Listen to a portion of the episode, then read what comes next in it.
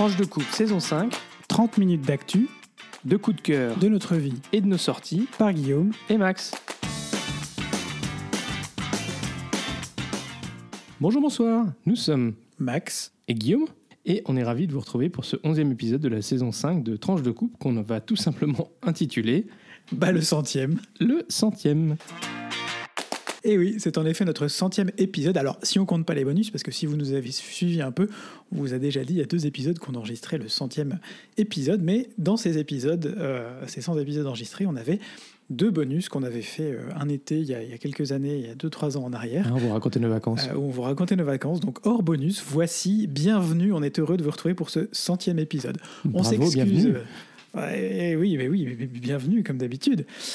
On s'excuse d'avance pour les petits soucis techniques que nous avons eus la semaine dernière, qui sont un peu comme le bug de l'an deux mille, en fait, euh, lié au passage au centième épisode. C'est ça. Avec notre fournisseur de, d'accès aux plateformes de, de, de podcast, euh, qui, en fait, euh, on n'avait pas vu une petite, une petite case à cocher pour dire qu'on voulait aller au-delà de cent podcasts. Donc là, on a augmenté la case pour aller jusqu'à deux cents. Alors, on fait le point quand on sera à deux cents podcasts, mais enfin, d'ici là, en tout cas, euh, merci pour votre patience, merci pour votre écoute. Euh, et merci d'être avec nous. Comme d'habitude, n'hésitez pas à partager cet épisode euh, pour nous aider, nous encourager à vous proposer ce podcast le plus régulièrement du monde. Et alors, euh, ben voilà, merci, merci aussi pour tout le temps que vous avez passé à nous écouter, euh, parce que qui dit cent podcasts dit quand même, euh, on avait fait un peu le compte, euh, le décompte, mais ça dit euh, pas loin de, euh, je sais pas, euh, soixante-dix, soixante-dix, soixante-dix heures de passer à nous écouter. Si vous nous aimez tant que ça, ben sachez que ça nous touche beaucoup. Ouais, et puis même si vous êtes, euh, si vous nous avez rejoints en cours de route euh, et euh, si vous nous écoutez que une fois de temps en temps, eh ben on vous en veut pas, on est super heureux de vous avoir à bord aussi. Et puis si c'est la première fois euh, que vous nous rejoignez, bah bienvenue euh, et on est ravis euh, de euh, continuer à vous proposer ce podcast. Euh, et on arrive bientôt, Guillaume, au six millième téléchargement. Ah ben on y est pas encore, on le fêtera aussi. cinquante euh... épisodes, euh, cinquante téléchargements, on sera au centième, six millième téléchargement. Autant dire même, que d'ici à la fin du mois de février, on risque de passer milestone. Le millésime. Alors Max, pour commencer euh, ce centième épisode, tu vas nous parler de notre, euh, notre cible favorite ces temps-ci, euh, notre ami euh, Orange et Blond. Dans la rubrique euh, Actu, effectivement, le, le premier Actu, bah, c'est, euh, elle concerne notre... Euh, cher ami Donald Trump, de l'autre côté de l'Atlantique. On s'est dit qu'il euh, y avait suffisamment d'informations, euh, d'actualité dans ces quinze derniers jours pour vous faire un petit point d'étape. Euh, je sais en plus que ce n'est pas forcément toujours simple euh, à suivre. Donc le premier, euh, le premier sujet, bah, c'est le, le procès euh, qui opposait euh, E J Carroll, qui est euh, journaliste américaine, et Donald Trump, suite à l'agression sexuelle d'E J Carroll par, euh, par, par Trump. Euh, en fait, euh, Trump avait euh, perdu un premier procès euh, contre elle euh, et avait continué, en gros, euh, à dire qu'il ne l'avait pas agressée sexuellement. Euh, et donc, il y a eu un deuxième procès. Euh, et le verdict du procès euh, est tombé euh, durant ces quinze derniers jours. Et donc, Donald Trump a été condamné à payer quatre-vingt-trois virgule trois millions de dollars en dommages, Euh, pour lui permettre euh, bah, déjà de compenser euh, tout, euh, tout euh, ce qu'elle a dû subir, mais aussi euh, pour essayer de reconstruire sa réputation, parce que comme, comme d'habitude avec Donald Trump, euh, c'est euh, toujours all-in pour détruire ses adversaires. Euh, Donc il a bien été euh, reconnu euh, coupable de viol euh, et euh, si Donald Trump fait appel, parce que vous savez dans le système judiciaire il y a toujours la possibilité de faire des appels, eh bien il devra quand même verser euh, l'argent sur un compte bloqué. Donc cette, euh, cette condamnation de quatre-vingt-trois virgule trois millions de dollars, ça sera quand même euh, un certain... Euh, Euh, une certaine difficulté pour lui, une grosse épine dans son pied. Euh, le deuxième procès dont on voulait parler, c'est également à New York. Euh, vous le savez, euh, suite aux fraudes fiscales de la Trump Organisation, euh, pour lequel le procureur a demandé une amende de trois cent soixante-dix millions de dollars cette fois-ci et l'interdiction de faire des affaires dans l'État de New York. Le juge euh, doit toujours euh, rendre son verdict. Euh, ça a été, euh, les échéances ont été un petit peu euh, repoussées. Euh, et euh, on attend une décision pas avant mi-février, bah ça tombe bien, on est le onze, euh, en raison apparemment de nouvelles dé- dé- découvertes de déclarations euh, frauduleuses. Euh, en, dans tous les cas, le, le verdict sera important pour Trump et euh, surtout sur sa capacité euh, financière. Et vous savez que, à la fois pour la, pour la dimension euh, judiciaire, sa capacité à continuer à se défendre dans les, di- dans les multiples procès dans lesquels euh, il est accusé, mais aussi dans le cadre de la campagne électorale, eh bien, euh, l'argent est le nerf de la guerre. Troisièmement, euh, vous vous en souvenez peut-être, on vous avait expliqué que euh, certains États euh, ne, euh, enfin, souhaitaient euh, retirer Donald Trump. Il y avait des actions en justice qui avaient été euh, mises en œuvre pour retirer Donald Trump des bulletins électoraux en vue de la présidentielle de la fin de l'année. Euh, et la Géorgie avait, euh, au niveau de la Cour suprême de la Géorgie, euh, décidé euh, de valider cette décision. Et euh, maintenant, nous en sommes à l'étape euh, ultime, on va dire, le recours ultime auprès de la Cour suprême. Donc la Cour suprême des États-Unis a commencé à examiner euh, les arguments des deux parties. Les avocats de Trump ont focalisé euh, leurs arguments sur le fait que le quatorzième amendement de la Constitution, celui en vertu duquel, euh, finalement, euh, quelqu'un qui a participé à des, insur- à des insurrections ne peut pas se représenter euh, à différents euh, euh, mandats électoraux, euh, eh bien, les avocats de Trump disent que cet, cet amendement ne s'applique pas au président des États-Unis parce que euh, le président des États-Unis n'est pas explicitement mentionné dans euh, cet amendement. Et si les commentateurs juridiques sont partagés sur la validité et l'opportunité politique euh, d'une telle décision euh, de la Géorgie de vouloir retirer euh, Trump et de prendre cette décision, ils sont nombreux à penser que la Cour suprême voudra éviter de prêter le flanc aux soupçons d'ingérence électorale qui avaient euh, entaché la Cour suite à sa décision en deux mille de donner la victoire à George Bush euh, du Parti républicain sur Al Gore du, du euh, Parti démocrate dans les élections présidentielles, et ça s'était joué en Floride. Donc une solution serait de juger que seul le Congrès peut retirer un candidat des bulletins électoraux, ce pourquoi euh, poussent bien sûr les républicains pour éviter euh, mmh. euh, cette défaite. Alors, la décision de la Cour suprême pourrait également avoir un impact sur le procès fédéral relatif au six janvier, puisqu'il s'agit bien euh, au cœur de la décision de la Géorgie euh, de dire que Trump a participé à une insurrection euh, contre le, le, l'État euh, fédéral, même si la ligne d'argu- d'argumentaire euh, des, euh, des euh, comment dire, qui est au, au cœur du, euh, du, proc- du procès, euh, n'est pas de déterminer si Donald Trump avait ou non l'immunité présidentielle. Il semblerait que Trump n'ait pas choisi cette ligne de défense de manière à pouvoir faire appel, un nouvel appel à la Cour suprême sur ce point dans un deuxième temps, toujours dans la logique de gagner du temps. Alors ensuite, euh, Trump euh, s'est opposé à l'adoption d'un nouveau paquet de soutien financier et militaire à l'Ukraine. Euh, et euh, vous le savez, ça, ça doit être euh, une décision qui doit être prise par le Congrès. Et donc, euh, il a fait pression sur les élus euh, républicains pour éviter qu'un deal politique soit conclu entre les républicains et les démocrates euh, au Congrès. Donc, sur ce point-là, on patine. Euh, à savoir que ce, euh, ce, cette proposition, elle concerne à la fois l'Ukraine, mais aussi Israël et Taïwan. Enfin, euh, du côté des primaires, mais Trump euh, continue de faire la course en tête, et ce alors que des interrogations euh, s'accroissent sur la capacité de Joe Biden à assurer un deuxième mandat. Il s'est trompé euh, à plusieurs reprises dans le nom des présidents ou premiers ministres de pays partenaires ces dernières semaines. Euh, en, notamment, il a euh, confondu Macron avec Mitterrand et Scholz avec Kohl. Euh, et donc, il y a certaines voix euh, qui euh, commencent à s'élever pour dire que, euh, en gros, il faudrait trouver un candidat alternatif, même si finalement, dans le système euh, électoral, avec les primaires démocrates, ben, c'est bien compliqué tout ça. Et bien sûr, euh, Joe Biden, lui, n'est pas... Euh, prêt à euh, lâcher la chose. Donc on, on reviendra sur, euh, sur les affaires de Trump et on vous fera des points euh, dans les prochaines semaines, n'en doutons pas. Alors sur un autre sujet, euh, on vous dit régulièrement qu'on a beaucoup de chance d'être né en Europe euh, à cette époque, avec la capacité de vivre notre homosexualité ouvertement et de pouvoir euh, vivre notre relation euh, ouvertement, alors qu'en deux mille vingt-trois, ben, les relations homosexuelles sont toujours illégales dans plus de soixante pays dans le monde.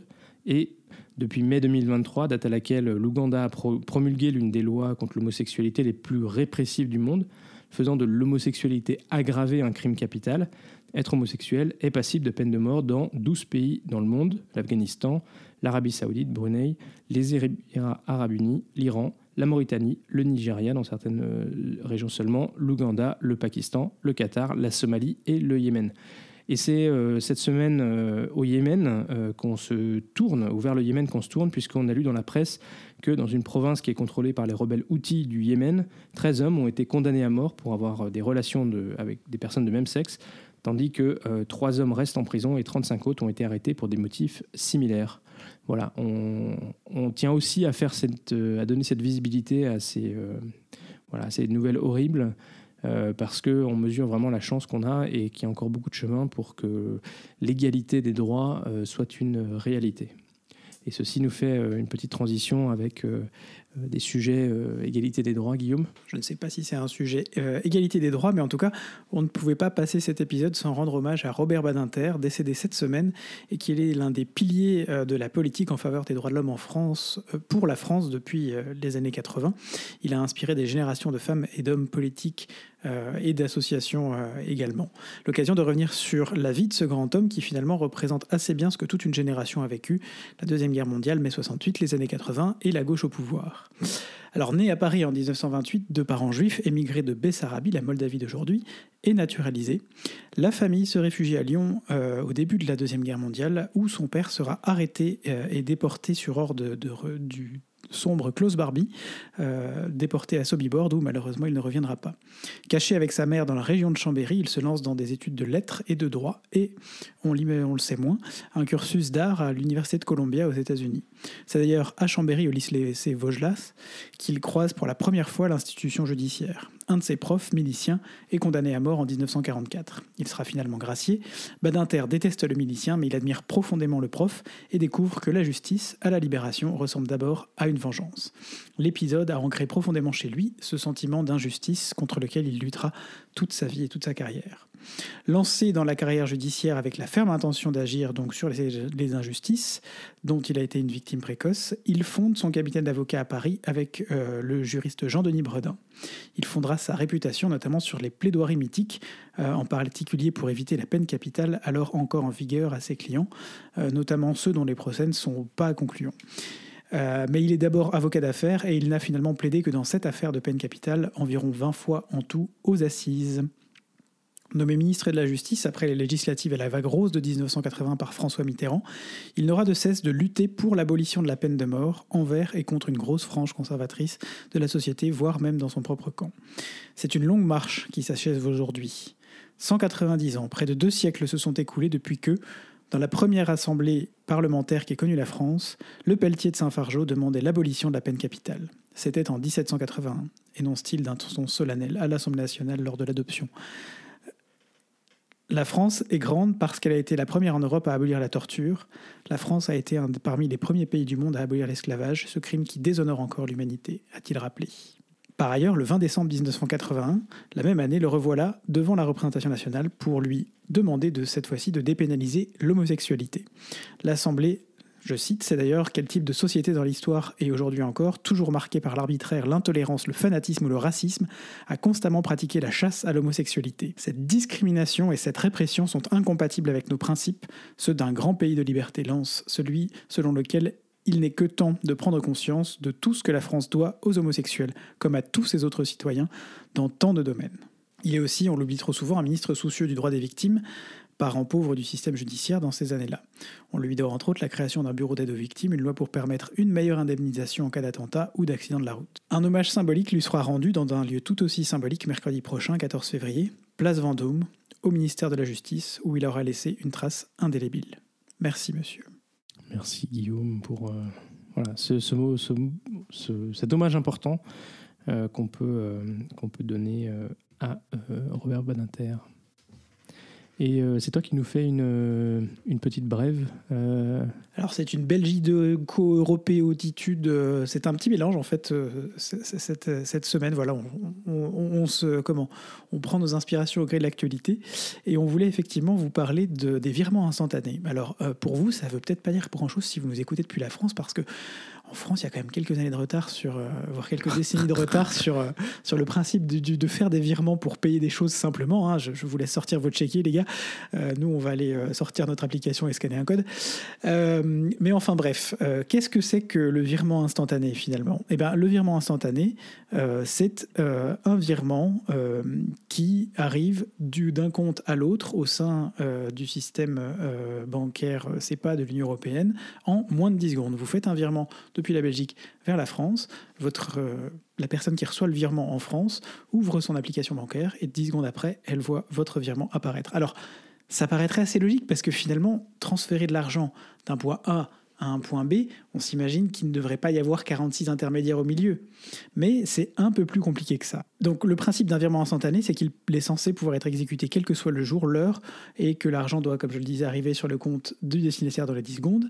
Le payeur devrait également être informé dans un délai de dix secondes du fait que les fonds transférés ont été mis ou non à la disposition du bénéficiaire.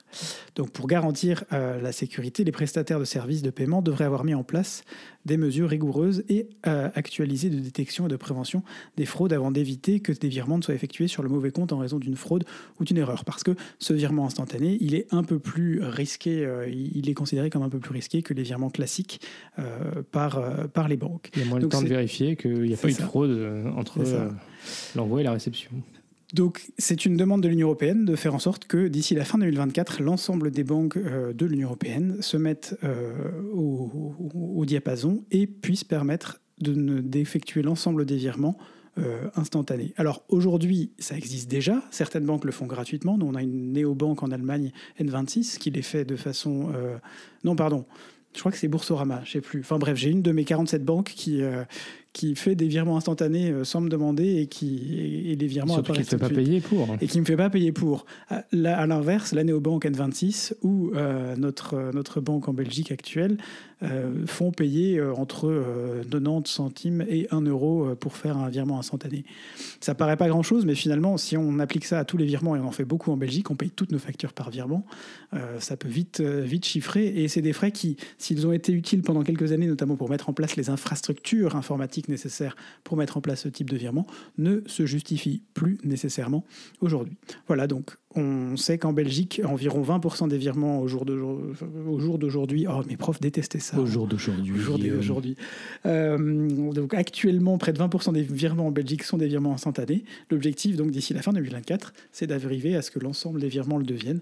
Ça va être un challenge pour certaines banques qui ne sont pas encore tout à fait novatrices. D'autres, comme I N G par exemple, euh, sont beaucoup plus en avance et devraient pouvoir mettre ça en place de façon plus euh, rapide et souple. Merci beaucoup Guillaume pour ce, cette brève euh, belge étude, mais qui s'applique à l'ensemble de l'Union européenne. Et donc euh, euh, voilà, donc au moins là, d'ici la fin de l'année, eh bien, euh, ce sera une réalité pour euh, tout le monde. On passe euh, tout de suite à notre rubrique euh, vie de couple. Et aujourd'hui, euh, on va aborder deux sujets. Euh, Guillaume, le premier, c'est euh, le regard de la société sur les gens qui n'ont pas d'enfants. Donc dans la société aujourd'hui, au travail, dans un environnement familial ou amical, on est euh, parfois, de plus en plus souvent, j'ai le sentiment aussi, euh, à mesure qu'on prend de l'âge, euh, confronté euh, au regard des autres, à des petits commentaires ou à des contraintes liées à notre statut de non-parent. Par exemple, si vous laissez entendre que vous êtes fatigué, on vous rétorquera parfois en référence à d'autres couples que vous n'avez pas d'enfants, alors franchement, venez pas nous péter les cons avec votre, euh, votre fatigue, hein, franchement. Ou dans un cadre amical ou familial, l'attention est focalisée sur les enfants, sur les familles, et à un moment donné, le risque, c'est que ceux qui n'ont pas d'enfants se sentent un peu plus invisibles. Absolument. Et ça, c'est pas si simple que ça, je pense, pour euh, plein de raisons. Euh... Notamment parce que le fait de ne pas avoir d'enfant n'est pas toujours un choix, même si on lit de plus en plus que dans la société actuelle, euh, il y a de, les, les, les couples font de moins en moins d'enfants, chez des couples, chez des couples, y compris chez des couples hétéros. Ça veut aussi dire que des couples font le choix de ne pas avoir, euh, de ne pas avoir d'enfants. Mais, et que, c'est totalement respectable. Mais ça, c'est totalement respectable. Mais encore une fois, on revient sur l'invisibilisation. Ça invisibilise aussi toute une partie de ces couples, hétéros et puis évidemment homo aussi, qui peuvent avoir une, un désir d'enfant, comme on appelle ça aujourd'hui, et pour qui recevoir ce genre de petites remarques, moi j'en ai reçu une encore il y a quelques semaines au boulot, ça... Ça, ben, ça fait pas plaisir, surtout quand tu reçois ça à la fin d'une journée où t'as été euh, ou une grosse journée pas forcément très agréable. J'ai pas une réputation d'envoyer paître souvent les gens, mais je dois reconnaître que moi ça, ça a été un peu dur à encaisser et j'ai répondu un peu sèchement euh, euh, à la collègue en question qui n'avait sans doute pas de mauvaise intention derrière d'ailleurs, que, que c'était pas toujours un choix et que, et que derrière il y avait, euh, il y avait aussi des... des des combats et des histoires. On aura sans doute l'occasion d'y revenir, peut-être dans ce podcast ou dans un, dans un futur podcast. Euh, mais, mais voilà, c'est, c'est, je pense que c'est quelque chose de, pour moi, c'est quelque chose d'important de, de, d'avoir ce double regard, de dire qu'il y a le choix de ne pas avoir d'enfants, il y a le choix d'avoir des enfants, et il y a au milieu tous les gens qui sont dans l'impossibilité temporaire ou permanente d'avoir des enfants aussi, et qui sont complètement invisibilisés. Mais dans une société, finalement, les discriminations, elles sont aussi lié à l'invisibilisation, quelle que soit la, la, la, comment, la, l'origine de, finalement, de, la, dis, de, la, de, de la, la, la discrimination. Voilà. Et la raison pour laquelle on voulait faire ce, ce, ce message, bah, c'était aussi simplement pour que chacun puisse euh, se rendre compte que, euh, effectivement, euh, eh ben, avoir des préjugés sur le fait que... Euh, Euh, forcément, si on est une jeune femme de trente ans et qu'on n'a pas encore d'enfant, ben, euh, ah mais quand est-ce que tu vas t'y mettre, euh, la, la, l'horloge tourne, donc il faut, euh, faut que tu te débrouilles. Ben, soit peut-être qu'elle a décidé qu'elle n'allait pas avoir d'enfant et c'est un choix euh, qui est le sien et elle n'a pas forcément besoin de s'épancher euh, là-dessus, euh, ou euh, ça peut être aussi parce qu'il euh, y a des problèmes d'infertilité ou qu'il y a d'autres raisons, et c'est pas forcément euh, comment dire, quand le sujet revient régulièrement sur la table, ça tape un peu sur les nerfs. Oui, et je pense que les femmes ont tendance à en être aussi beaucoup plus victimes que les hommes, notamment sur les questions d'âge. J'ai, le, j'ai l'impression qu'on va beaucoup plus critiquer une femme un peu plus âgée, enfin, au-delà de trente ans, disons, enfin critiquer ou en tout cas constater qu'elle n'a pas d'enfant, euh, pour une femme au-delà de longtemps, alors que pour un mec, bah, s'il a des enfants à quarante-cinq ou cinquante balais, bah, c'est pas grave, hein. Oui, et puis pour les, pour les couples d'hommes, bah, y a un petit peu encore cette, euh, comment dire, cette présomption que dans tous les cas, il n'y a, y a pas d'enfant, enfin, il n'y a, y a pas de, de désir d'enfant, il n'y a pas de désir de faire fonder une famille, et donc ce n'est pas un sujet. Alors que ça peut être un sujet euh, pour certains, et ça peut être, euh, euh, comment dire, challenging, ça peut être un, une difficulté, un... quelque chose qu'on vit bien ou pas bien, euh, et donc c'est bien de ne pas euh, forcément euh, arriver avec ses préjugés sur, euh, sur les choses. Ça fait partie de tout un ensemble de choses auxquelles il faut qu'on fasse attention quand on parle aux autres, mais ça vaut, comme je le disais, hein, ça, ça, ça, ça vaut pour ce, cette question-là comme pour plein d'autres questions de, de, de, de, de, discri- enfin, oui, de discrimination, de... de... Et, et après, on va avoir pas mal de, on va avoir des gens qui vont nous tomber dessus en disant oui, mais on peut plus rien dire. Bah, il faut juste prendre un petit peu. C'est euh... pas une question de plus rien dire. Réfléchissons à comment nos paroles peuvent résonner chez les autres en fonction de leur parcours si on les connaît, en fonction de leur parcours si on ne les connaît pas aussi. Euh, mais simplement, c'est, c'est des petites choses. Hein. C'est, c'est, je, je, je vais presque dire qu'on va en arriver aussi. Euh, qu'on en arrive, va en arriver aussi, euh, par exemple, c'est, c'est comme l'utilisation de... Euh, dans, le, dans le monde queer, c'est comme l'utilisation des, des pronoms, c'est comme euh, l'utilisation de l'écriture inclusive, c'est comme... Euh, c'est passer d'une société où tout le monde est pareil et tout le monde est, est, est uniformisé, il y a un modèle, à une société où il y a plusieurs modèles. Il y a plusieurs modèles de famille, il y a plusieurs modèles de, de relations, il y a plusieurs modèles de personnes, il y a... Voilà. Et on est tous différents, et c'est aussi ce qui fait, euh, ce qui fait la richesse de la société dans laquelle on vit aujourd'hui. Euh, et on ne peut que f- faire avancer cette société si on est vigilant petit pas par petit pas à ce qui s'y passe. Et ça ne et ça veut pas forcément dire que du coup, on doit euh, ne plus aborder aucun sujet pour euh, respecter euh, les personnes, mais la manière dont on demande les choses. Tiens, et toi, euh, est-ce que... Euh Est-ce que tu as, t'as un projet ou tu as des envies de fonder une famille, ou est-ce qu'au contraire... Euh... Enfin voilà, c'est la manière dont on pose la question plutôt que de, de, de poser la question avec ses yeux et sa, de ce qui est logique, de ce qui est attendu, de ce qui est euh, le modèle euh, dans lequel, euh, ben, avec ses yeux, on voit les choses. Je pense que ça fait beaucoup de choses. Voilà, c'était notre... Pour le coup, on... On sait que cette rubrique Vite Coupe, parfois, elle est un peu... Euh, voilà, on donne des choses qui sont plutôt liées à notre actualité. On a parlé de nos vacances. Là, on est rentré dans quelque chose d'un peu plus personnel. On espère que vous apprécierez aussi qu'on vous partage, euh, qu'on vous partage ça. En tout cas, nous, ça nous a... Ça nous a fait plaisir, ça nous a fait ça plaisir de partager ça avec vous. Et pour terminer, on a une petite rubrique ciné-gay. Euh, et Guillaume, tu nous parles d'une série américaine qui s'appelle Fellow Travelers. Fellow Travelers, c'est un récit en fait euh, de, de, d'un fonctionnaire, l'histoire d'un fonctionnaire homo euh, Dans la, au sortir de la Deuxième Guerre mondiale. Alors il faut savoir qu'aux États-Unis, bon, un peu partout à cette époque, mais notamment aux États-Unis, le McCarthyisme, qui, avec sa lutte contre le communisme et contre les homosexuels, a laissé des traces assez, assez euh, parfois assez sanglantes, en tout cas assez euh, tragiques, euh, de toute une période pendant vingt à trente ans, pendant lesquelles il y avait une véritable chasse aux sorcières vers les communistes, mais aussi vers les homosexuels. Et donc Fellow Travelers, ça nous montre, c'est un peu le récit de... De cette, euh, de cette société, de, de, de comment les homos se sont euh, invisibilis, ont été, euh, se sont volontairement le plus possible invisibilisés aussi à l'époque pour éviter euh, d'être virés de la fonction publique, de se voir complètement ostracisés, de se voir, euh, parce que si, si on le savait, de perdre une réputation, de ne plus d'avoir une. Voilà, de ne plus avoir de réputation, euh, euh, on va dire, pure, entre guillemets, euh, euh, qui leur permettait notamment de, de, de travailler euh, ou d'avoir des, des, des, bons, des bons jobs à l'époque. Euh, et puis, bah voilà, tout ceci est très romancé. Euh, on commence avec ce McCarthyisme, on finit dans les années quatre-vingts sur les, les années SIDA.